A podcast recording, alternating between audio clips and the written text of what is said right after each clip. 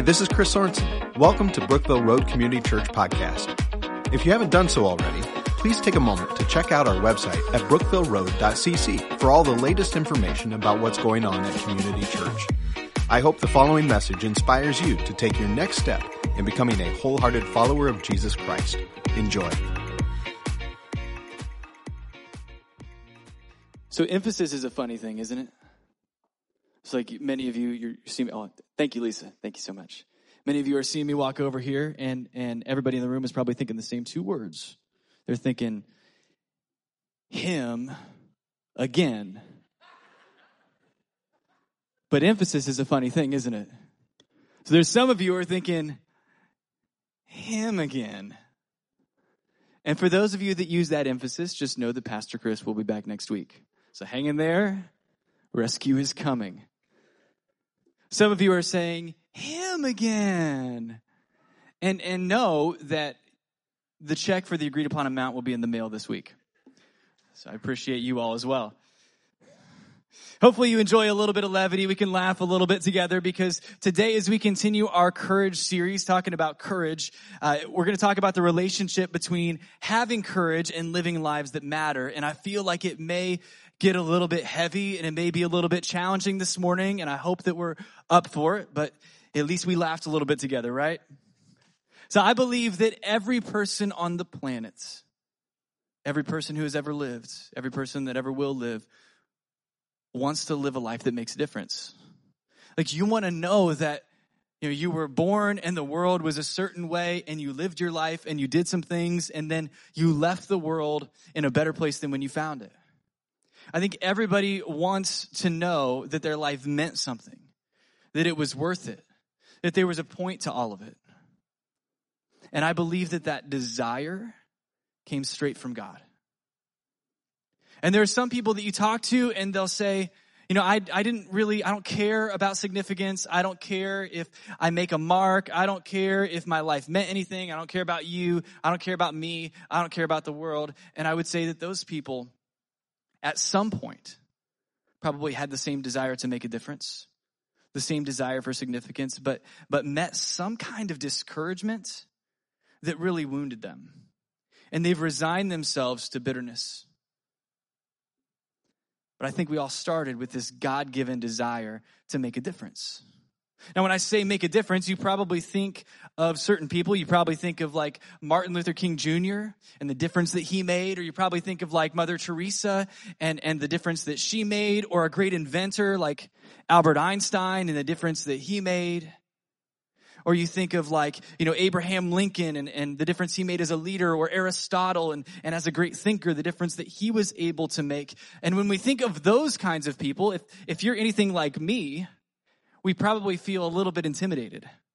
We probably feel like there's a disconnect between who they are and who I am, or what they could do, and what I could do, the opportunities they have, the opportunities that I have. And when we think of those people, sometimes it feels a little discouraging. As followers of Jesus, we're, we're commissioned by Jesus to be biblical difference makers. It's not even an option. We're commissioned. Matthew 28, 18 to 20. Many of you know this. It's the, it's the Great Commission as we call it. Jesus says this, all authority in heaven and on earth has been given to me. Therefore go and make disciples of all nations, baptizing them in the name of the Father and of the Son and the Holy Spirit, and teaching them to obey everything I've commanded you. And surely I am with you always to the very end of the age. And so what does Jesus say? He says, I am giving you a mission, a commission to go and be a difference maker. You're going to meet people and they're going to be a certain way and you're going to spend time with them. And when you leave, they're going to be a different way. Right? Go forth. John 14, 12 to 14 says, Very truly I tell you, whoever believes in me will do the works I have been doing. And they'll do even greater things than these because I'm going to the Father. And I will do whatever you ask in my name. Catch this. So that the Father may be glorified in the Son. You may ask anything in my name, and I'll do it. So, what Jesus is saying is, I'm giving you a commission, I'm giving you a job to be a difference maker, and you can do it, you will do it, and I will help you. And so, we put that on top of what we think about when we think about difference makers, and it's like no pressure, right? Like, no pressure. You know, Jesus just told us that we need to, you know, change every tribe and every tongue and every nation, you know, to, to follow him. But you can. No matter how overwhelming it feels, you can make a difference. This morning, I want to talk about how, how I believe that God has positioned you and God has gifted you and God, God has given you resources and God has given you opportunities to make a biblical brand of impact, a biblical difference in the lives of the people around you. So I believe that God has intended every person to be a difference maker. And, and Bruce, that means you. You're going to be a difference maker. And Kristen, that means you. You're going to be a difference maker. And God intended Seth to be a difference maker. And God intended Abby to be a difference maker. If you're sitting in this room, if you're watching online, if you're hearing these words, God has intended you to be a difference maker. So my hope is that when you leave here today, that I've done my job making a difference, that you come in and you have a certain view about making a difference, and then we spend some time together and you go out with a different view of making a difference. Before we dig into how, because you're going to want to know how, right? Right? Good. Before I dig into how, I have one principle and one disclaimer. The principle is this, that making a, a biblical difference is all about loving God and loving others. So if you want to make a biblical difference, you love God, love others, and we are difference makers if we can share the truth of the gospel with others, and if we can embody the love of Jesus in our interactions with them. So that's being a biblical difference maker. Jesus says, By this everyone will know that you're my disciples if you love one another. He's talking about loving God, loving others. Notice that he doesn't say, They'll know you're my followers by your political posts on social media. It doesn't say that. It says by loving one another. So that's the principle. The principle is making a biblical difference is loving God and loving others in a way that's tangible and impacts people. The disclaimer is this. Is your value is not determined by your actions. This message has nothing to do with your value. It has everything to do with James 122 where scripture tells us that we should be doers of the word and not just hearers only, deceiving ourselves. I believe that applies to every person who subscribes to following Jesus. But that has nothing to do with your value. I'm not preaching on how to have value. Your value has been predetermined. Your value has been determined by the cross. So when, when the father said, I'm going to send my son as a sacrifice, as a ransom for you, he did so. He came to, he came to earth. He lived a perfect life. He became the sacrifice. He died on the cross. He rose again and offered us salvation. That was a statement about your value before you were born to make a difference and before you were born to make a mistake. So what that should communicate to you is that your value is sealed. Your value is predetermined by what God was willing to give for you. This has nothing to do with value. This has everything to do with the Great Commission. So how do we make a difference? I know you're all on the edge of your seats. I can feel it. I can, I can feel it. I feel the tension. Since this is a church and I'm delivering a sermon, there have to be three of something. So I'm going to give you three steps to be a difference maker in your life. Here's the first one. We need to begin living with expectation. Now begin living your life with expectation. Human beings have this incredible ability to find what they're looking for. So if I log onto social media and I'm looking for a fight, I'm gonna find it. Or if I go to work and I'm looking for a reason to complain, my boss will help me find it. Or, you know, if I'm always waiting for the other shoe to drop or something terrible to happen, oh, I, I kind of have the mindset of I'm looking for the next thing that I'm, that I'm going to be mad about or upset about or hurt over. You're going to find it. But do you know the inverse is also true? That if you are looking for ways that God is working, you're gonna find it. Have you ever wondered why, you know, people, other people, they're having these incredible moves of God in their life and, and God is doing these amazing things, but, but you don't really have that in your own life? Or you ever wonder why people are getting saved in the grocery store? There's like a revival in the, in the Kroger meat department and you're not invited. You know, where people are getting saved. Right? You ever wonder why you hear these miracles that are happening in other countries with missionaries and, and, you know, with these, these tribal groups and things like that? You ever wonder why you hear that there, but you don't see that in your own life? I think it has a lot to do with this question. When you wake up in the morning, are you living with the expectation that God is already working? Are you living with the expectation that God is already working? Are you asking yourself, God, how am I going to see you work today? Is that your prayer? Are you praying, God, how am I going to see you work today? Or what miracle am I going to witness today? I know there's going to be one. Just help me to see it. I know you're working because I'm living with expectation. Or are you asking, you know, what life am I going to see redeemed today? I know there's going to be one. Somebody's going to get saved somewhere. Where am I going to see it? I, I think so many of us have this passivity about our faith. You know, we kind of wait around and we hope that, you know, someday God is going to do something and I'm sure it's going to be great, but I just hope that I see it and I don't miss it.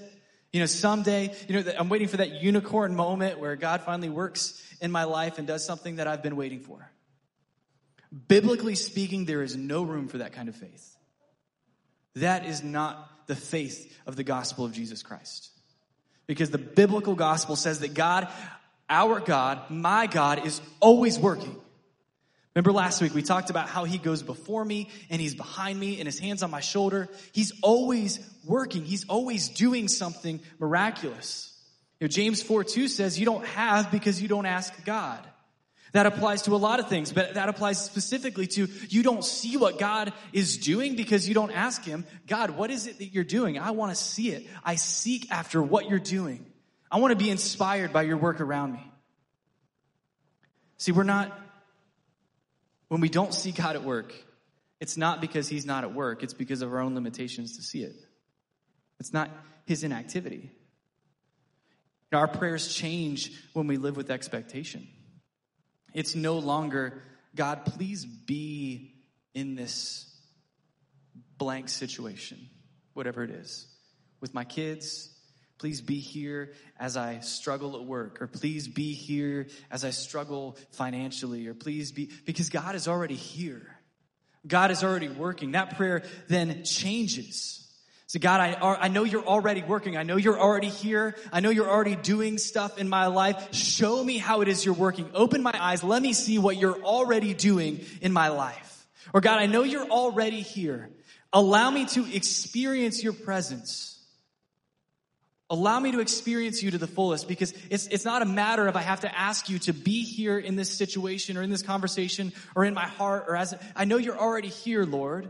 Allow me to experience your presence. It's, God, I know you're already leading. Show me where you're leading. See, it's not a prayer of, God, please, please guide me. Please give. He's already guiding you. He's already leading you. He's already showing you. God, open my eyes to see what you're already doing. Help me discern what you're already doing. And when we live with expectation that God is already here and He's already moving, we begin to see everything differently. If I'm expecting God to move, then I know that any conversation I come across has potential. I know that every conversation can have eternal implications. Someone is going to give their life to Jesus today because he's at work. And I'm just hoping I'm going to be the one to see it. And I'm looking for who it is. Who is it? I mean, that, that, that's how you have a revival in the meat department. You're looking for people to get saved. It's going to happen, I just hope that I'm part of it. So if I'm expecting God to move, I'm expecting that He's going to use me for something that He does. So I know that at any moment, I might be given an opportunity to display generosity. Or at any moment, I might have the opportunity to encourage someone who's discouraged. Or at any moment, I might have the opportunity to share a meal with somebody when I planned on eating alone. Or at any moment, I might be able to meet a need. See, living with expectation is going to open your eyes to see what God is already doing and how many chances we have on a daily basis to make a difference, to love Him and to love others in a significant way. So, the first thing we've got to do is we're going to live with expectation. The second thing we're going to do is we're going to reach what we can. Reach what you can. My arms are a little bit short. And it might surprise you, but at five six, my reach isn't great. Right? Don't hate. It's how God made me. All right, I'm coming to terms with it because inside I'm six five. In here it's six five, but out here it's five six. Maybe you look at your own life and you think, I, I can't really make a difference because I, what can I reach? You know, what can I touch? You know, my reach is short. I'm not Abraham Lincoln, right? I can't rally an army behind my cause. Or I'm not Bill Gates. I don't have these unlimited financial resources to just do whatever I want to do. I'm just a mom, or I'm just a teacher, or I'm just a mailman, or I'm just a construction worker, or I'm just a student, or I'm too old, or I'm too young, or I'm too this, or I'm too that. You might just be a mom. And it might be true that you can't change the whole world. But you have kids right in front of you every day. And your kids have friends, and those friends have moms, and those moms have neighbors. So you just reach what you can. All right, you might be a teacher, and you probably can't change the whole world yourself, but you have a classroom full of students, and there's another classroom next to yours full of students, and that classroom has a teacher, and those teachers work for a principal, and there's a receptionist in his office, so you just you just reach what you can. You might be a construction worker, but you don't do all that work yourself in spite of the joke.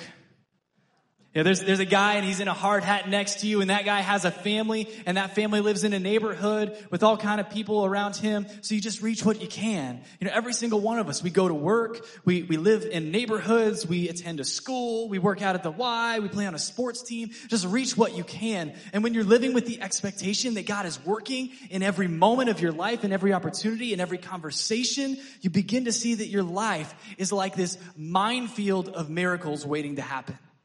Like I might not know where the next one is. I might not know where God is going to do something incredible. And I might not know where this miracle is going to blow, but I'm going to keep stepping. And as long as I keep stepping, eventually I'm going to step on one and I'm going to see a miracle happen. I'm going to see God work in an incredible way. I'm going to see somebody get saved. I'm going to see somebody have uh, an experience with generosity that changes their heart and, and leans it toward God. Or I'm going to meet a need that wouldn't be meet, uh, wouldn't be met elsewhere. Just keep stepping. Just reach what you can and keep, keep stepping.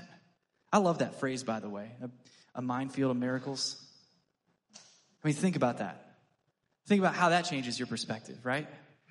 There are things that God is waiting to do in your life if we just see Him and we step. If I want my life to be significant, if I want to make a difference, all I've got to do is just be the living, breathing, walking gospel. And all I have to do is, is to, to do that for the people that are already within my grasp, that are already within my reach. That's the Great Commission. So I'm going to reach what I can. I'm going to watch God move. But then I'm also going to use what I have. So the third point is we're going to use what we have. Use what you have. I talk about Moses all the time, and I love Moses. I think he's so cool. You don't hear that often, do you? And say like, I think Moses is cool. Well, I think Moses is cool. He's by far my favorite difference maker in the Old Testament. And I think he gives us this perfect example of using what you have because it's, it's not about what you have or what you don't have. It's about what God does with it. Exodus chapter 3 says this. Meanwhile, Moses was shepherding the flock of his father-in-law Jethro, not from the band, the priest of Midian. Different guy completely. He led the flock to the far side of the wilderness and came to Horeb, the mountain of God. Then the angel of the Lord appeared to him in a flame of fire within a bush. As Moses looked, he saw that the bush was on fire, but not consumed. So Moses thought, I must go over and look at this remarkable sight. Why isn't the bush burning up? When the Lord saw that he had gone over to look, God called out from, God called out to him from the bush, Moses, Moses. Here I am, he answered. Do not come closer, he said. Remove the sandals from your feet, for the place where you're standing is holy ground. Then God continued, I'm the God of your father, the God of Abraham, the God of Isaac, and the God of Jacob. Moses hid his face because he was afraid to look at God. Then the Lord said, I've observed the misery of my people in Egypt and have heard them crying out because of their oppressors, and I know about their sufferings. I've come down to rescue them from the power of the Egyptians and bring them from the land, uh, from that land to a good and spacious land, a land flowing with milk and honey, the territory of the Canaanites, the Hittites, the Amorites, the Perizzites, the Hivites, the Jebusites, but not the Cellulites. The Israelites' cry for help has come to me and I've seen the way the Egyptians are oppressing them. Therefore, I'm sending you to Pharaoh so that you may lead my people, the Israelites, out of Egypt. But Moses asked God, Who am I that I should go to Pharaoh and that I should bring the Israelites out of Egypt? Moses was just stepping. He was a shepherd and he was just stepping, just looking for God to do something. And what did he notice? He noticed God doing something.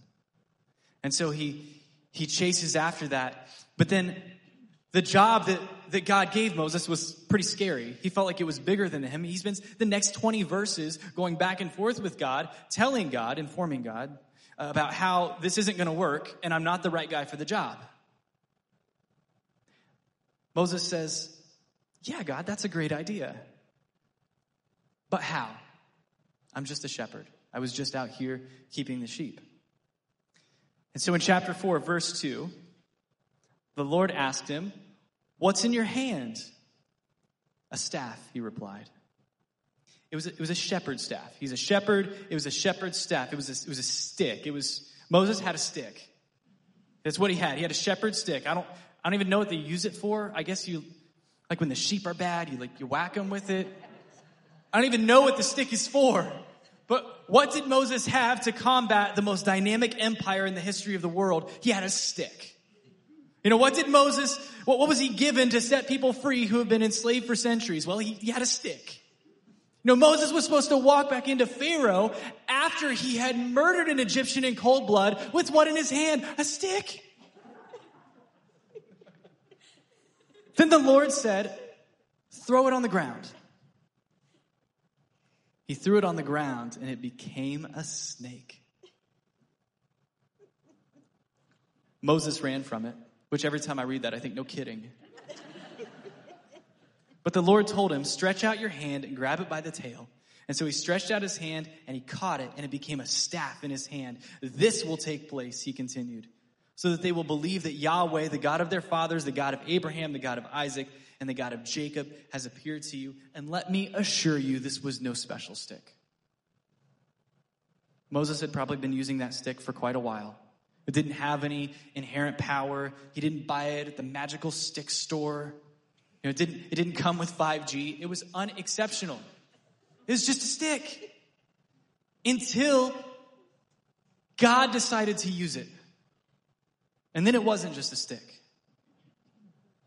2 Corinthians 12, 9 to 10 says, But he said to me, My grace is sufficient for you, for power is perfected in weakness. Therefore, I will most gladly boast all the more about my weaknesses so that Christ's power may reside in me. So I take pleasure in weakness and in insults, catastrophes, persecutions, and pressures because of Christ.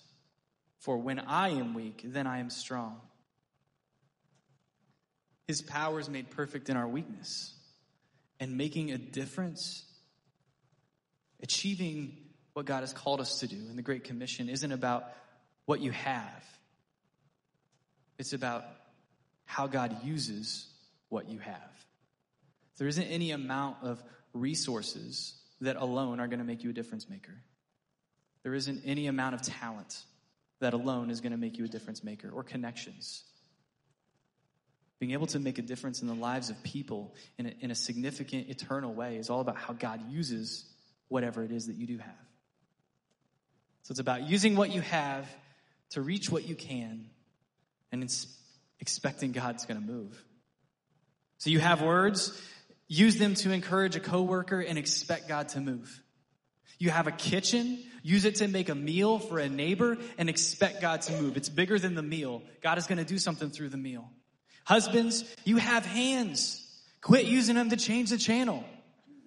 Use them to do a load of laundry and surprise your wife and watch God move in your marriage.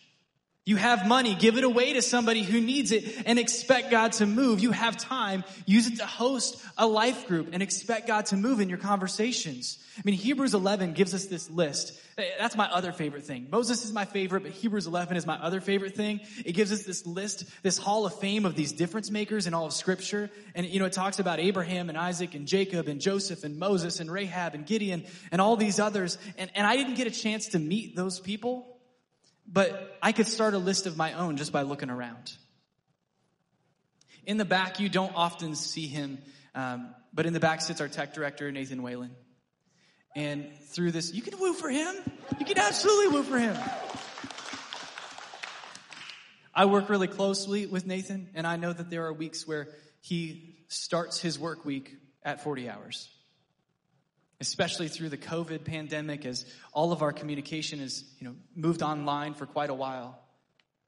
I know that there are weeks where he would put in twice that, not because it was his job, but because he loves God and loves others and loves the church and wants to see God move. And so he reaches what he can and uses what he has and puts out the best product because he knows that, that God is going to do something with it. Some of you, uh, you, walk into the restroom and you don't ever wonder if it's going to be clean. Because our custodian here, Lisa Moore, she continuously goes above and beyond, doing what she can with what she has and expecting God to move. And she knows that our message would be inconsistent if somebody came in here and they said, you know, from the front, they're saying, Jesus is, is number one in my life and Jesus is the most important thing.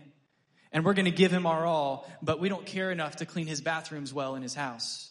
She knows that that message is inconsistent and she loves people and she loves God and she loves the church enough to, to give her best in cleaning over and above what her job is.